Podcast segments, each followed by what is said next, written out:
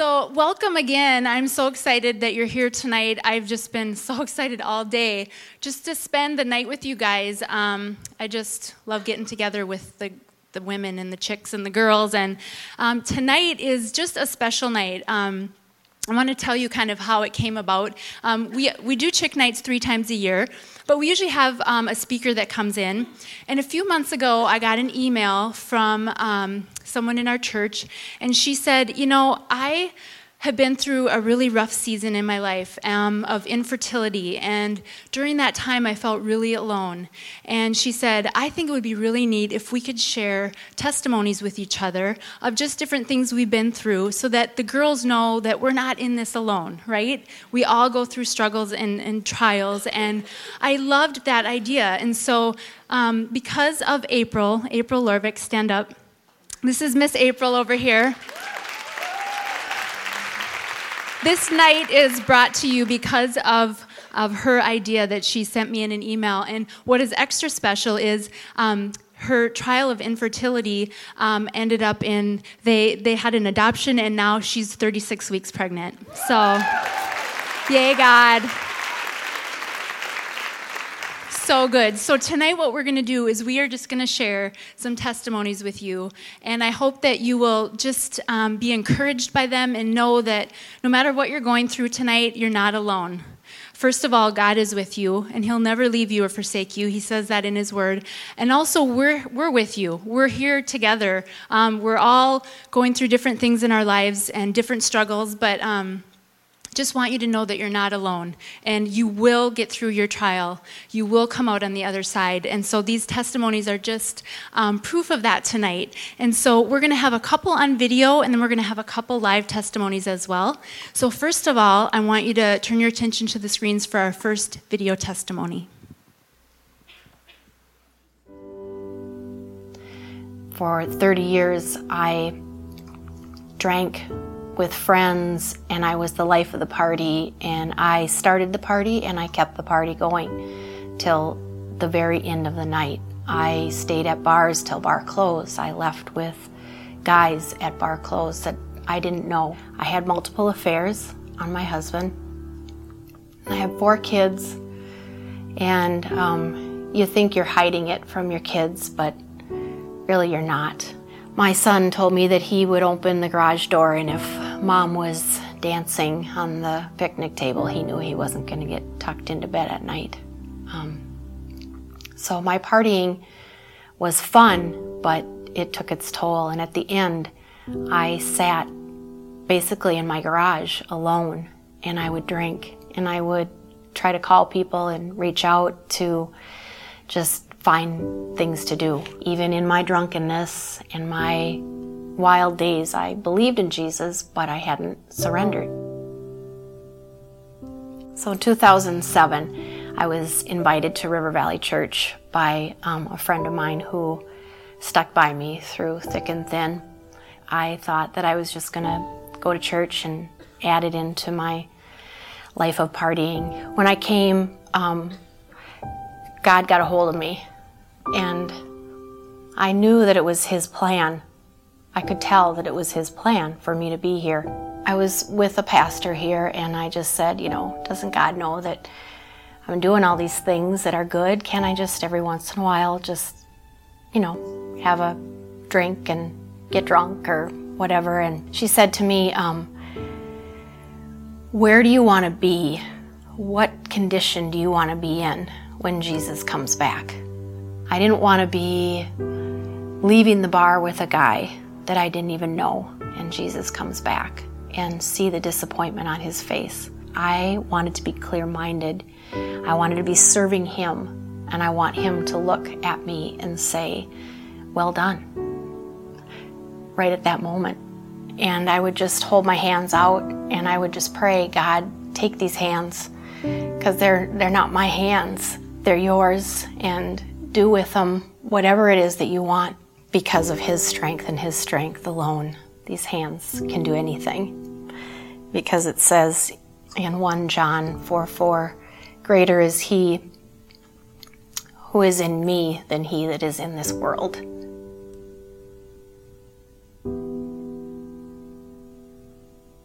So then after that, I just went full in. I started to serve even more. I would call the church pretty much every day and ask where they needed my help. Today I get to work at church. I'm the receptionist at church and daily I talk to people that call and they're struggling and I pray with them and I talk to them. I'm married to a guy that I never thought I'd be with and now my daughter has completely broke the chain.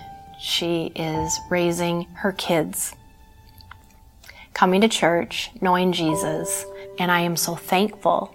I'm so thankful for Jesus changing my life so that these little kids can have this life and their lives won't be anything like their Grammys was. It's awesome. It's unbelievable. Oh, isn't that great?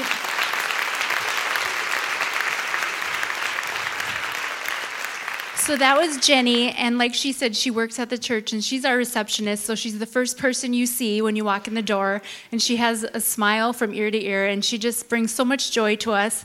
And she's at the Savage campus tonight for their chick night. That's where she usually attends church. So she wanted me to greet you um, from her, but just an incredible testimony of addiction, um, of the amazing things she's overcome. She helps now with our Celebrate Recovery ministry, which is, um, you know, helping people through out of addiction. And so, um, just know that if you know someone or if you yourself are struggling with addiction, there is hope and and help for you. And Jenny is such a testimony to that. So, just thankful for her for sharing that. And now we're gonna, I'm going to invite um, Stephanie and Sally up here on the stage, and they're going to share um, just from their lives some, some of the things they've been through. So come on up. We're going to do a little interview style, so it'll be like, I don't know what it's like. I don't watch talk shows really. Um, Regis and Kelly, they're not on anymore. Kelly and Michael, I think it is. Anyway, Thanks, you guys, so much for sharing. Um, this is Stephanie and Sally, and Stephanie is going to share with us first just a little bit about her life and how God got a hold of her. So, Stephanie. Thank you. It's a pleasure to be here tonight. Um, I hope that my story touches your lives. Come with me, if you will, into the life of a teenage fashion model, actually, 20 years in the fashion industry. As a small town Florida girl, I was discovered by a modeling agent and a prominent photo- uh, photo- Italian photographer. He had shot girls like Cindy Crawford and Naomi Campbell, and the agent, he you know, represented these models all over the world. They told me to pack my bags, that I would travel the world, make lots of money, and, and shoot magazines. It was unreal. I mean, here I was, this tall, thin, shy kid, being invited into this glamorous world that so few get to experience. Later, I shot the cover of a magazine, like oh, one week later. And I signed a contract with one of the world's top modeling agencies. I began traveling the globe to Paris and Milan and Barcelona and New York and Miami. Soon I found myself walking the runway in couture dresses that were upwards of $150,000. I was once covered in millions of dollars worth of Tiffany's diamonds and escorted on set by armed guards. I saw my face on billboards, on posters in malls, on commercials, and in magazines. I shot in exotic locations. I saw the world and experienced cultures I had only read about. It was a world that was over my head. It was a lonely place where I had to grow up really quick. I was roommates with a Guess Jean supermodel who did drugs, rarely ate, and barely spoke to me. It was cutthroat. Everyone was trying to make it to the top, including myself. And then there was always the allure of the darker side of the industry. I assimilated into this culture of, of wild parties, drugs, fashion, eating disorders, and rampant sexuality. Drugs and promiscuity just became a normal part of my life. The group of models that I hung out with were just like these feral girls. I mean, it was just, they were wild and unsupervised, and the industry is very unregulated. Uh, partying just became our life. We would stay out all night, and clients didn't seem to mind when we showed up the next day with dark circles under our eyes because they would say, you know, that's what makeup artists are for. Wow. Um, models are always on the VIP list at clubs, at parties. We never waited in line. It was all about being seen. When musicians or DJs were in town for gigs, we were always the first ones they called to put on the party list. I hung out with Playboy princes on their yachts on the French Riviera. I flew on private jets, hung out with professional athletes, and rubbed shoulders with famous people. I rode around in Bentleys and Lamborghinis with men who were old enough to be my father. I was shooting magazines like Cosmo and Vogue and Mademoiselle and Self. I worked for designers like Gucci and Yves Saint Laurent and Dolce Gabbana, Ralph Lauren. I lived on the Upper East Side in New York City, a couple blocks from the Met. I can make more money in one day than my parents could in an entire year. Yet, it was never enough for me or for the people who represented me. I was treated like a commodity. I was bought and sold, I was traded. I was constantly weighed, measured, scrutinized, belittled. I've been put on the most inhumane diets known to mankind, and I'm not even kidding you. it was difficult sometimes to separate myself as the product from myself as the person. Sometimes I just wondered who I was. I didn't even know anymore, and I didn't like where I was headed. It seemed like as the years passed, the closer I came to fame and fortune, the emptier my life became. I noticed that the lives of many of the world's rich and famous were also very empty. My friends were always like in and out of drug rehab, and we always seemed to be just searching for something to fill this void in our lives. From the outside, I would smile, and project this image of happiness for magazines, but I was really, really empty on the inside. The things I accumulated didn't really make me happy like I thought they would. And partying with people who didn't really care about me didn't thrill me anymore, and neither did seeing myself in pictures. I just wondered where the glamorous life I thought I was going to live, you know, like what happened to that? And disillusionment set in. And then I just kept up this fake image for years. Sometimes I would just lay in bed at night and just wonder, like, there has to be more to life than this. Mm-hmm. Sometimes I would think about death, like, what's going to happen to me when I die? You know, where do I stand? So all these things are going on in my head, but no one could see it because, you know, I was this fake person. Then the course of my life radically changed when I was on a photo shoot in Dallas, Texas. I met this girl named Andrea when I was working out at a health club. And she was on a worship team at a local Bible college, and there was just something about her that just drew me in. She had the living God on the inside of her. Mm-hmm. And people can sense that about you. I didn't know what it was, but I just definitely wanted to be around her. Mm-hmm. And she could have had taken one look at me and said, "Oh my gosh, I can't talk to her," or you know, she could have been intimidated by my icy attitude, my designer workout clothes. But those things were just bricks in a wall that I had built to keep people out. And she was not timid about her faith at all, and she broke down my walls with her kindness. So she ends up inviting me to go hear her sing. Um, she's performing or performing worship before this evangelist. And for some weird reason, I agreed to go. I mean, like, weird. I don't know why I agreed to go. Like, so yeah, I was like, okay, I'll go, and then I'll just leave as soon as she's off the stage because there is no way I'm gonna go listen to some guy preach, you know? and after the life I had been leading, I was just pretty sure that a church would just burst into flames if I walked in. yeah. But I was so wrong. During worship, it was a lot like this atmosphere, and during worship, I just observed people with their arms raised and they were passionate about Jesus. Mm-hmm. And I knew that they had something that I didn't have. Mm-hmm.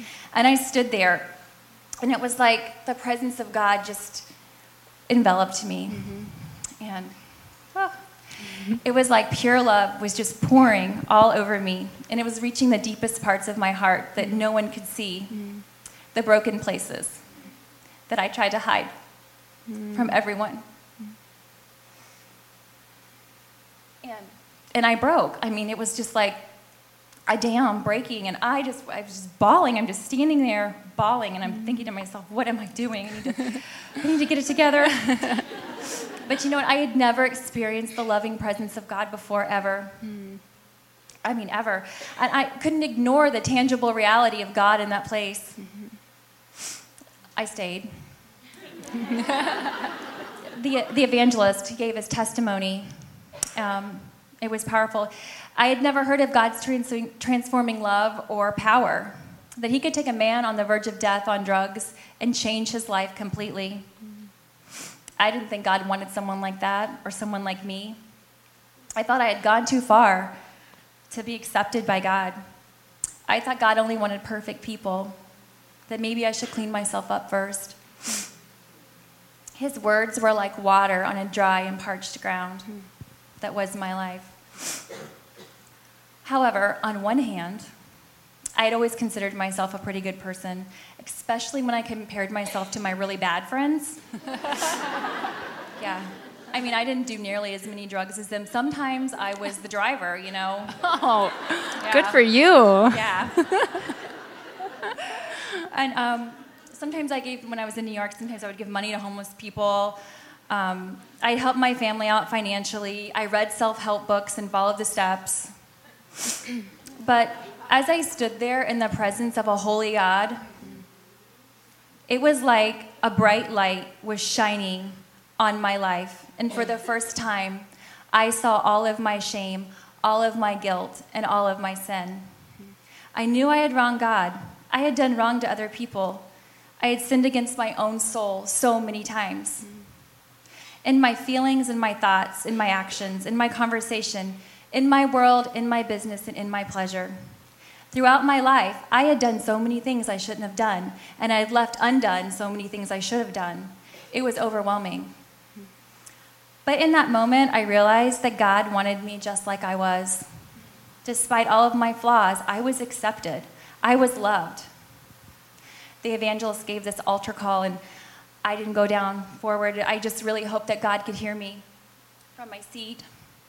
And I prayed, God, forgive me, wash me, cleanse me, make me new. Today I give you my life. Come into my heart, Jesus. Be my Savior. Be my Lord and be my best friend. From this moment forward, I am yours. And I mm. meant it. Wow. When I left, the sky seemed to be bluer and the grass seemed to be greener, but it was just God already at work in my heart. The death sentence was removed from my life. When I returned to Manhattan, my agency told me I was off to Paris and Milan, and that just scared me because I didn't think, how am I going to be a Christian over there? you know, I that night I ended up at this party in Nicolas Cage's penthouse at the Carlyle Hotel. Oh yeah, um, I I, I go there sometimes too.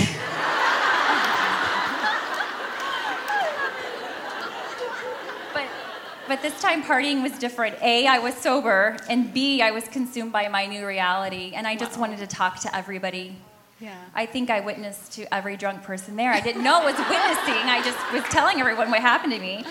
And um, I remember talking to one of the heads of this major um, record, record label, and and she nearly broke down in tears because she talked about going to church as a child and how she longed for the peace she used to have and how you know she didn't think she'd ever find it again. And I was still you know a new believer, and I didn't know what to say.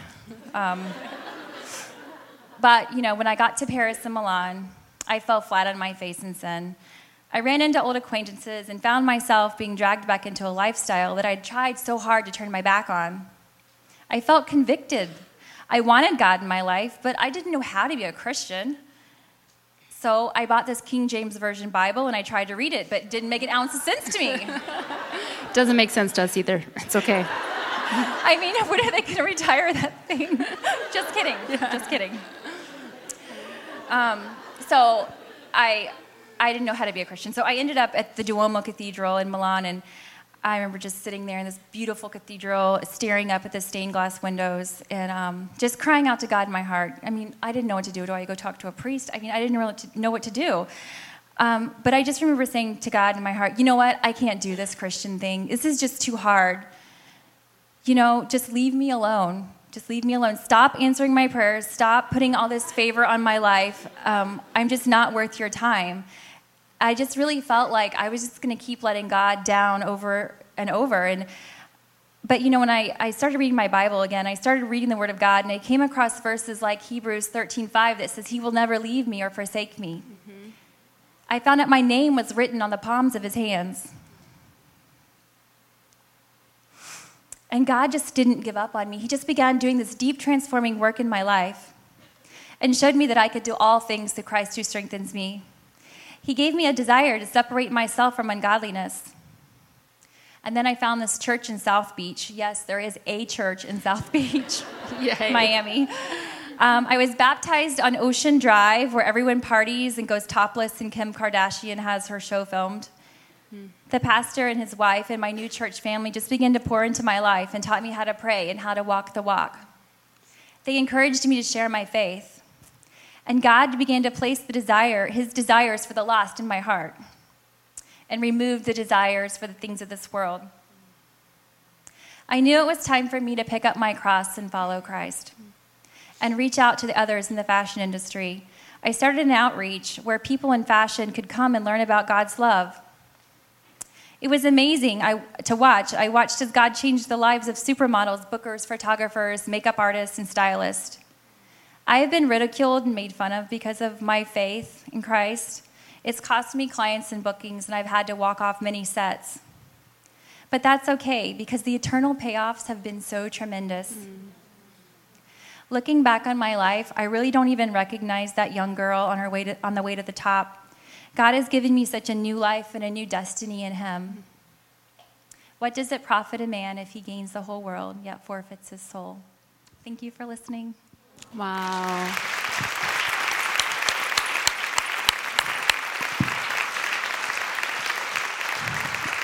That is so incredible.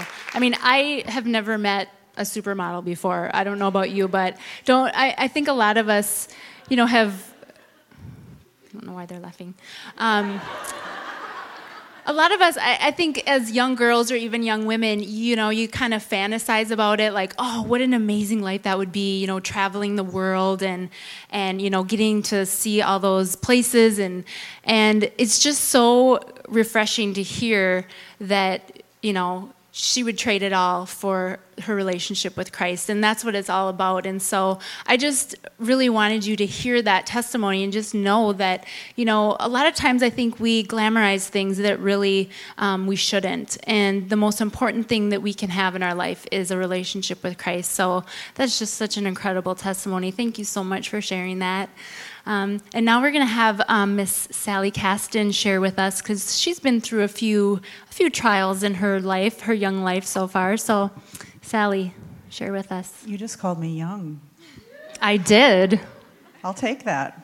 That's good. I haven't been called that in a long time. Okay, so you know, you know a lot about my story. Um, I think um, one of the different facets of my story began when my husband and I began to contemplate having a family. And so, um, in that quest, um, it started out very easy for us. Um, within the first couple months of trying, um, I wound up um, getting pregnant with our son, Scotty. And he um, was born January 4th of 2005. And I was really ill. I think you remember how ill I was for about a week. I was in the hospital about a week and a half. And I remember the very first time I held him, and I looked at him and I thought, surely this is the hand of God brought forth this child. And everything um, within me became, became so much more clear and so much more abundant because, um, I mean, a lot of you here are moms, but being a mom is probably one of the most spiritual things you could ever experience, I think, in life, and bringing forth the next generation of believers that are going to carry forth the Word of God and bring God glory, and on and on and on. And I just remember this overwhelming abundance of love I felt for this child. And so um, everything was great. We went home, and you know that six week ban that you have? Yes, you we know do. Where, yes, some like that more than others. I wanted a baby right away. So six weeks, I was like, and go.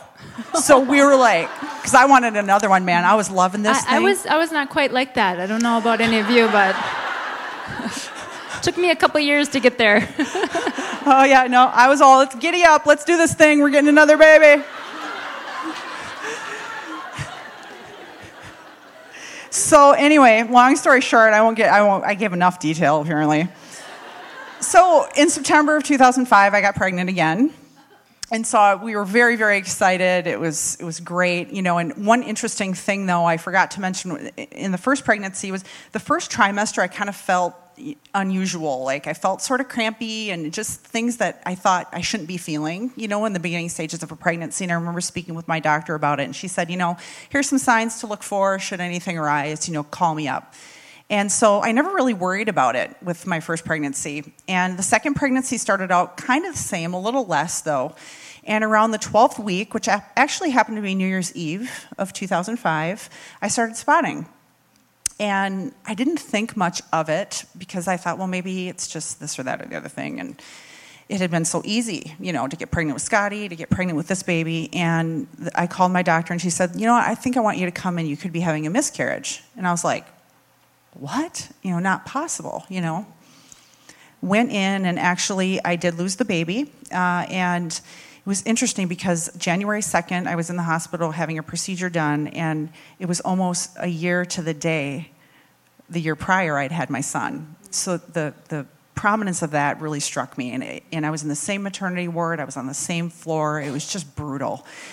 Um, so we moved on with life, started trying again. I got pregnant in um, September of 2006 again. Six weeks later, I lost that baby um, and October 24th, 2006. And I remember the date specifically because it's so redemptive on the other end of it. But um, yeah, totally sad, totally devastated. And um, just remember thinking, okay, you know, what's the, what's the one thing that I haven't been doing in this building my family process?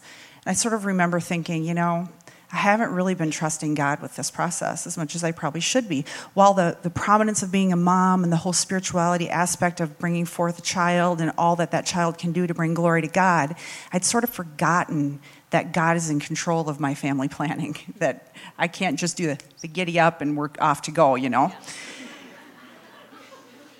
So, all that to say, um, I began to grieve because the first baby I didn't really grieve I was so focused on what I wanted, what I wanted, what I wanted. And I can remember the grief, it was just so horrendous and so painful because it was not just one, but it was two. And I kind of glossed over the first one, truth be told.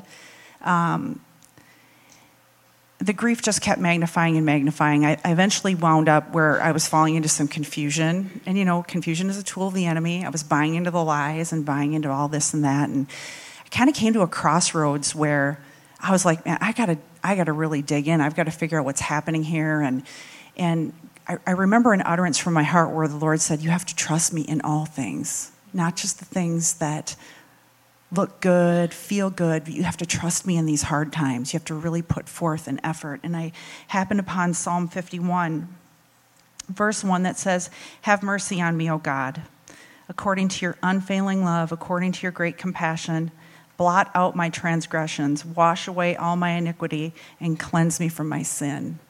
And man, that just, that verse just spoke to me. And um, despite what I felt with my body, despite what I felt with my feelings and my emotions, he offers to blot out my transgressions. And it just offered such hope to me. And so, in the process of healing emotionally and spiritually from just that little pocket of uh, confusion and whatnot, um, I came to a point where I actually I, I, needed pastoral counsel because I just didn't know what to do with this. I was like, do I go down the adoption path? Because I had found out that no longer was I my body was no longer working. It had shut down because we started the process again, and I wasn't ovulating, and all kinds of things happened there. And um, I remember this pastor said to me, "Look, you know, you have got to trust God no matter what path you take." it all comes down and boils down to an issue of trust. And um, and this pastor wound up saying, you know, if you choose the path of adoption, that's fine. God will bless you in that. If you choose the path of going the infertility route, which is ultimately what we had to do because uh, my body had just stopped working, and um, He will bless that. It, it, will. There will be an ease to it. Mm-hmm. Do you know what I'm saying? There, just it will. It'll feel right. Mm-hmm. And so, because I just loved, I loved, loved, I know I'm a strange beast, but I loved being pregnant. I mean, strange, I seriously. Strange, very strange. Uh, I, I, I, I was fully the one that got the pregnancy pictures taken. You know, I was all, yeah, here we go. Never did that. Yeah. Yeah, I was for all you. over, I was all over that. I loved it. I wore the tight shirts and you know the whole ball of wax. I loved every second of being. Pregnant. You being were ahead pregnant. of your time on that business. I know, right? Good job. I didn't let the belly hang out though. Thanks.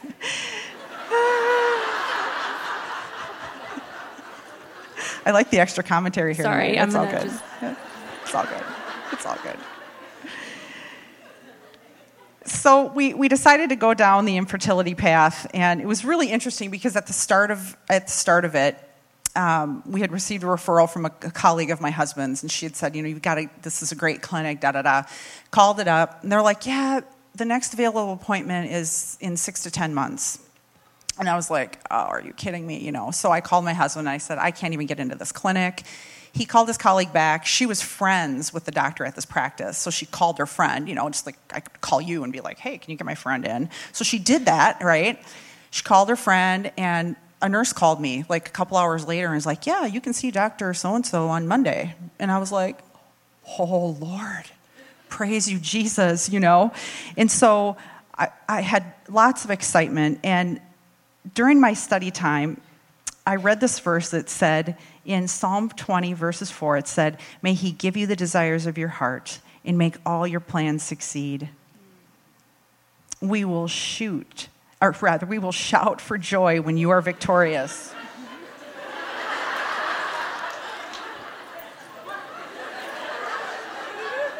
I'm not commenting. Okay, it's fine. It's fine. I was waiting for you to kind of smooth over that one. Shall we start over? Rewind, rewind. Okay, so Psalm 20, verse 4, it says, May he give you the desires of your heart and make all your plans succeed. We will shout for joy when you are victorious, and we will lift up our banner in the name of our God. May the Lord grant you all your requests. And at that moment, I felt like, I am here. I trust you, God. I am fully walking in what this looks like. My senses are heightened. I'm aware you're present. I get it. I'm here. I trust you no matter what. Now, my, my trusting no matter what was a big deal because the outcomes in the previous two circumstances were very different. So, okay, so all that to say, six weeks from my first appointment, I was pregnant. Okay? I went through a battery of tests, and they found they found that there were a lot of issues. Uh, one of the one being a lymphocyte incompatibility, which basically means that Scott's genes and my genes, when they combine, they combat one another, and my body wants to get rid of it, which that's not all that great. But it, it makes it impossible, really, to carry pregnancy to term because of that condition. And I said to the doctor immediately, I said, "Why do I have my son?" And she's like, "Yeah, you shouldn't." Just like, there's you shouldn't. And so um, I immediately was like, I breathed up a prayer of thanks. I'm like, thank you for birthing this desire of being a mother in my heart through my son. You know, I just, I cannot thank you enough, God. So we moved forward. I wound up pregnant, and um, I'm happy to say I have a four year old little old daughter now, Stella. Yes, Stella. Um, she was born in June of 2008, and it was great. It was such a joyous day, and um, yeah, it was awesome. So, um, from that point on, um, you have you know those follow up appointments you have uh, after you you deliver a baby. And I went to the first appointment. It was about I think six weeks after she was born, and had to have a routine Pap smear done. They did the Pap smear and came back abnormal. And the doctor said, you know what? It's probably just you know your body's kind of getting back to balance, and it's just probably nothing. So why don't you come back in like five or six months? We'll do another one. You'll be good to go. So I came back um, I think it was in February of 09, and had the pap smear done. Second one came back abnormal. And um, the doctor said, you know let's just do this other procedure. We'll verify and just, you're probably fine. Let's just do, you know, another test. And so we did the test. I think it was like the Thursday before Easter. So it was March of 2009. And um, I had a baby and a three year old. We were going out of town for Easter. So we left town. I went quick, had the procedure done. We left town. Sunday morning, it was Easter. We woke up. My husband's like, man, I'm really sick. Like, I am fully really sick. And I said, Pansy. You know, like, I, seriously, when men get sick, like, I got to dig up every ounce of compassion I have. So I'm like, are you kidding me right now? Seriously. So, anyway, Again, not commenting.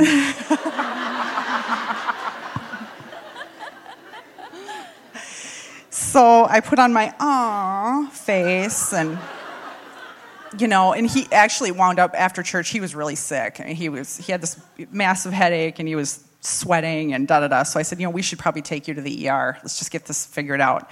Took him to the ER on Easter morning. He was admitted to the hospital with meningitis. yeah, so I don't do that anymore.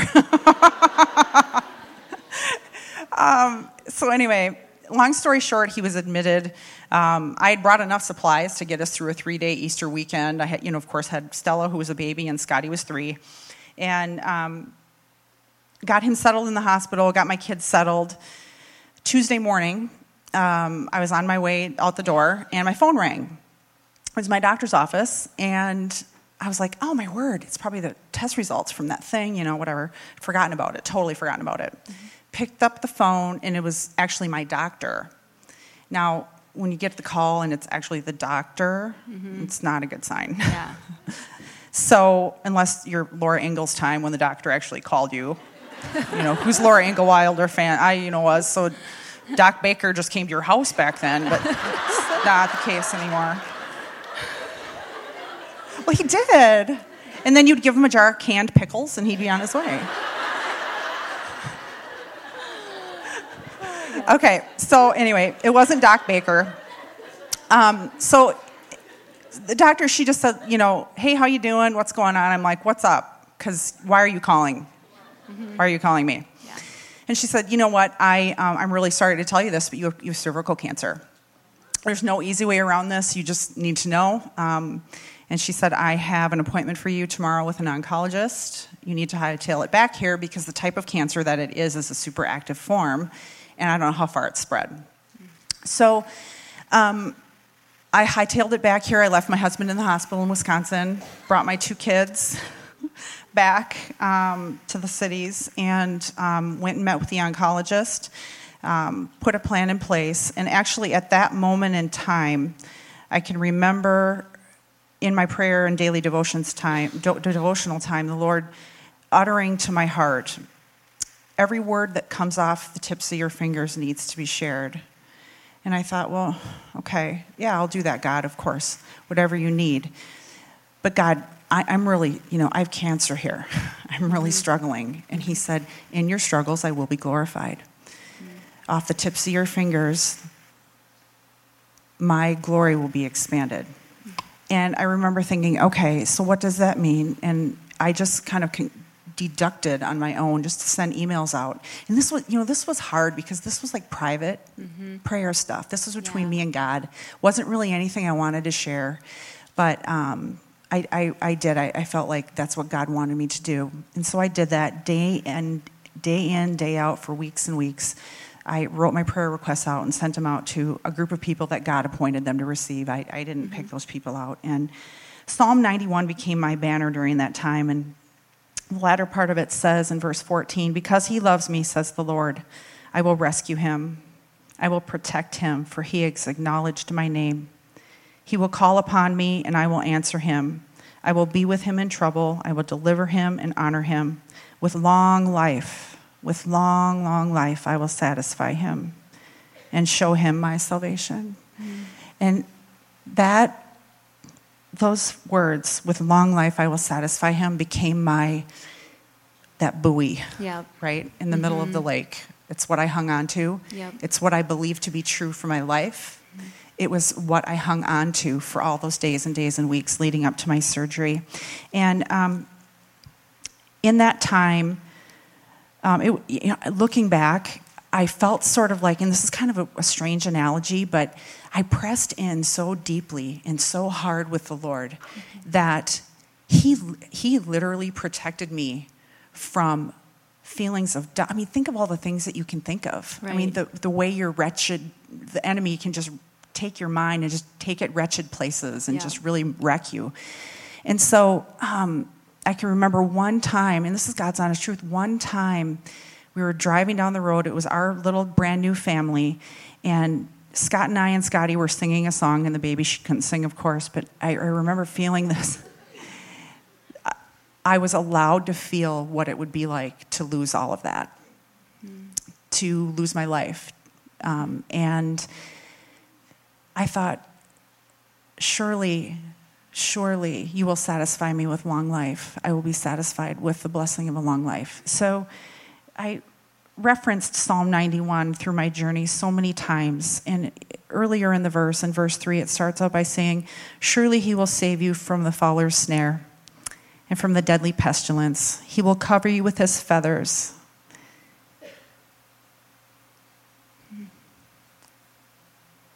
And under his wings, you will find refuge. Mm-hmm.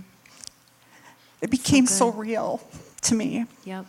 And I literally have never felt that kind of protection. I felt protected, you know? Mm-hmm. It was sort of like um, the Secret Service for Sally Caston's mind, you know? It's like I had my own, like, you know, little army of people, or, you know, yeah. God was just like, no way, you are not being messed with, so I can get the glory. Yeah. At the end of this story, I want the glory. And so I, I just pressed into him. I have no other way of explaining it, but his grace and mercy were so powerful mm-hmm. in that time of my life. And it was just such an honor. But anyway, so long story short, in May of 09, I had surgery.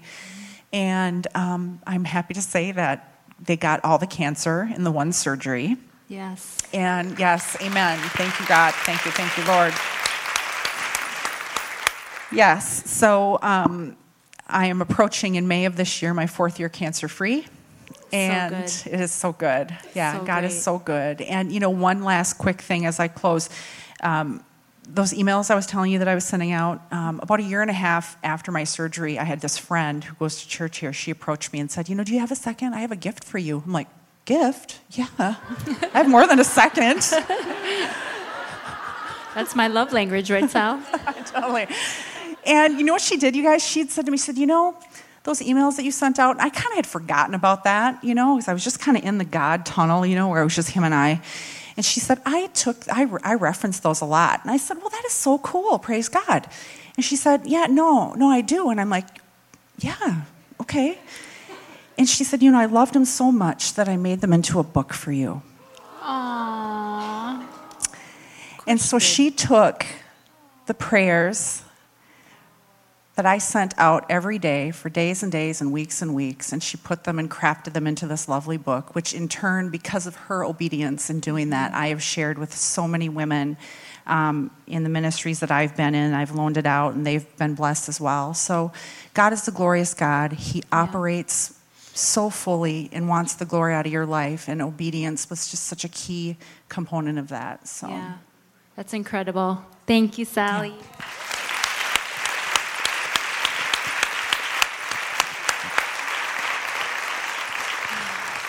I just think it's so fun to hear. I mean, you sit next to people in church every weekend and you have no idea, right, what they're going through. I mean, cancer and infertility and, you know, who knows, divorce, bankruptcy. You don't know what they're going through. And so, um, again, that was just our purpose for tonight was to just share with you that we all go through struggles and trials, but God is so faithful. He's so faithful. We just have one more testimony for you tonight, and that's um, on video. So take a look at the screens one last time.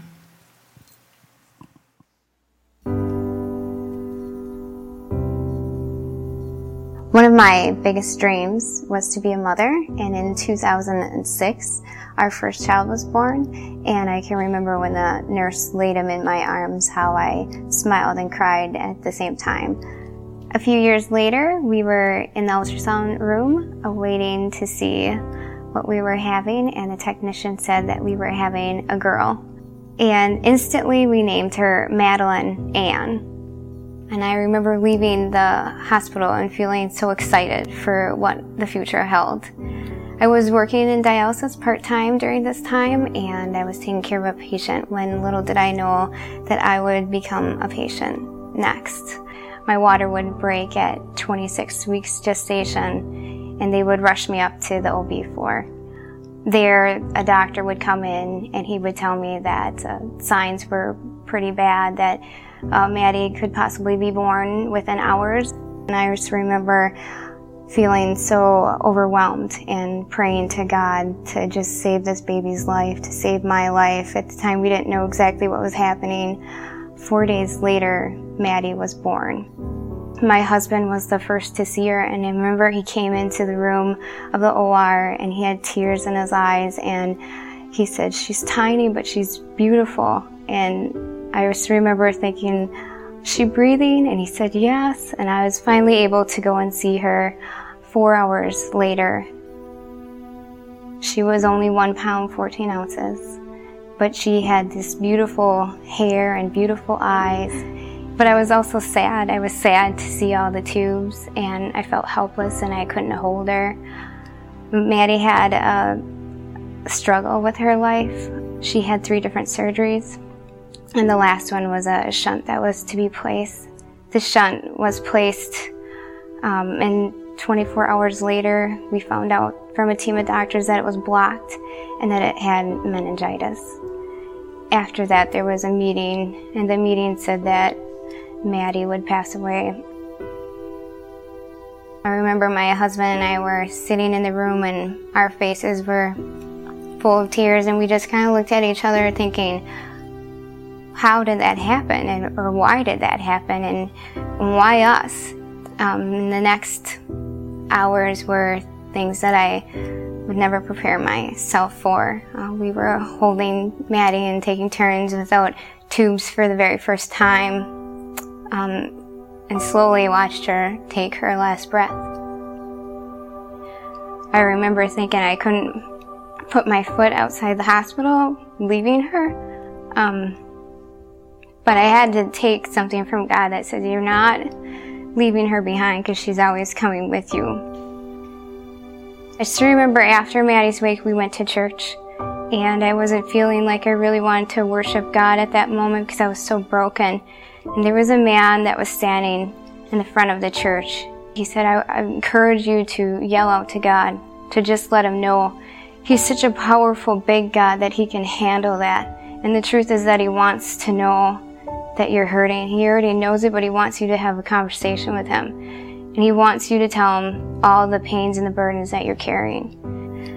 So when we got home from church, I started pacing back and forth, thinking, how am I going to do that? And that was when I started to yell out to God for the first time since we had lost Maddie, and I yelled at Him for destroying um, all the dreams that I had for her. I yelled at him for making me feel like I failed as a mom because I couldn't hold Maddie in as long as I should have. Um, but then I just remember falling on my knees in pain and begging God for help. Just remember reaching out and saying, I just need somebody to help me. I don't know how to live the life that you created for me, and I feel like I'm drowning in the grief. I'm too weak. I'm crushed. I don't feel like I can handle this. And I remember him saying to me, I too know what it's like to lose a child. My son was nailed and beaten to the cross. And I just remember being on my knees saying, I surrender to you. I don't know why you've done this. I don't know um, what is to come, but I'm not walking away from you and I held my hand up in the air as if I could almost touch him. And I just remember that was one of the most amazing points of my journey. This is a scripture that I felt like God laid on my heart. For I know the plans that I have for you, declares the Lord plans to prosper you and not to harm you, plans to give you hope and a future. Then you will call upon me and you will come and pray to me, and I will listen to you. You will seek and you will find me with all your heart. I will be found by you, declares the Lord, and bring you back to captive. Jeremiah 29 1 14.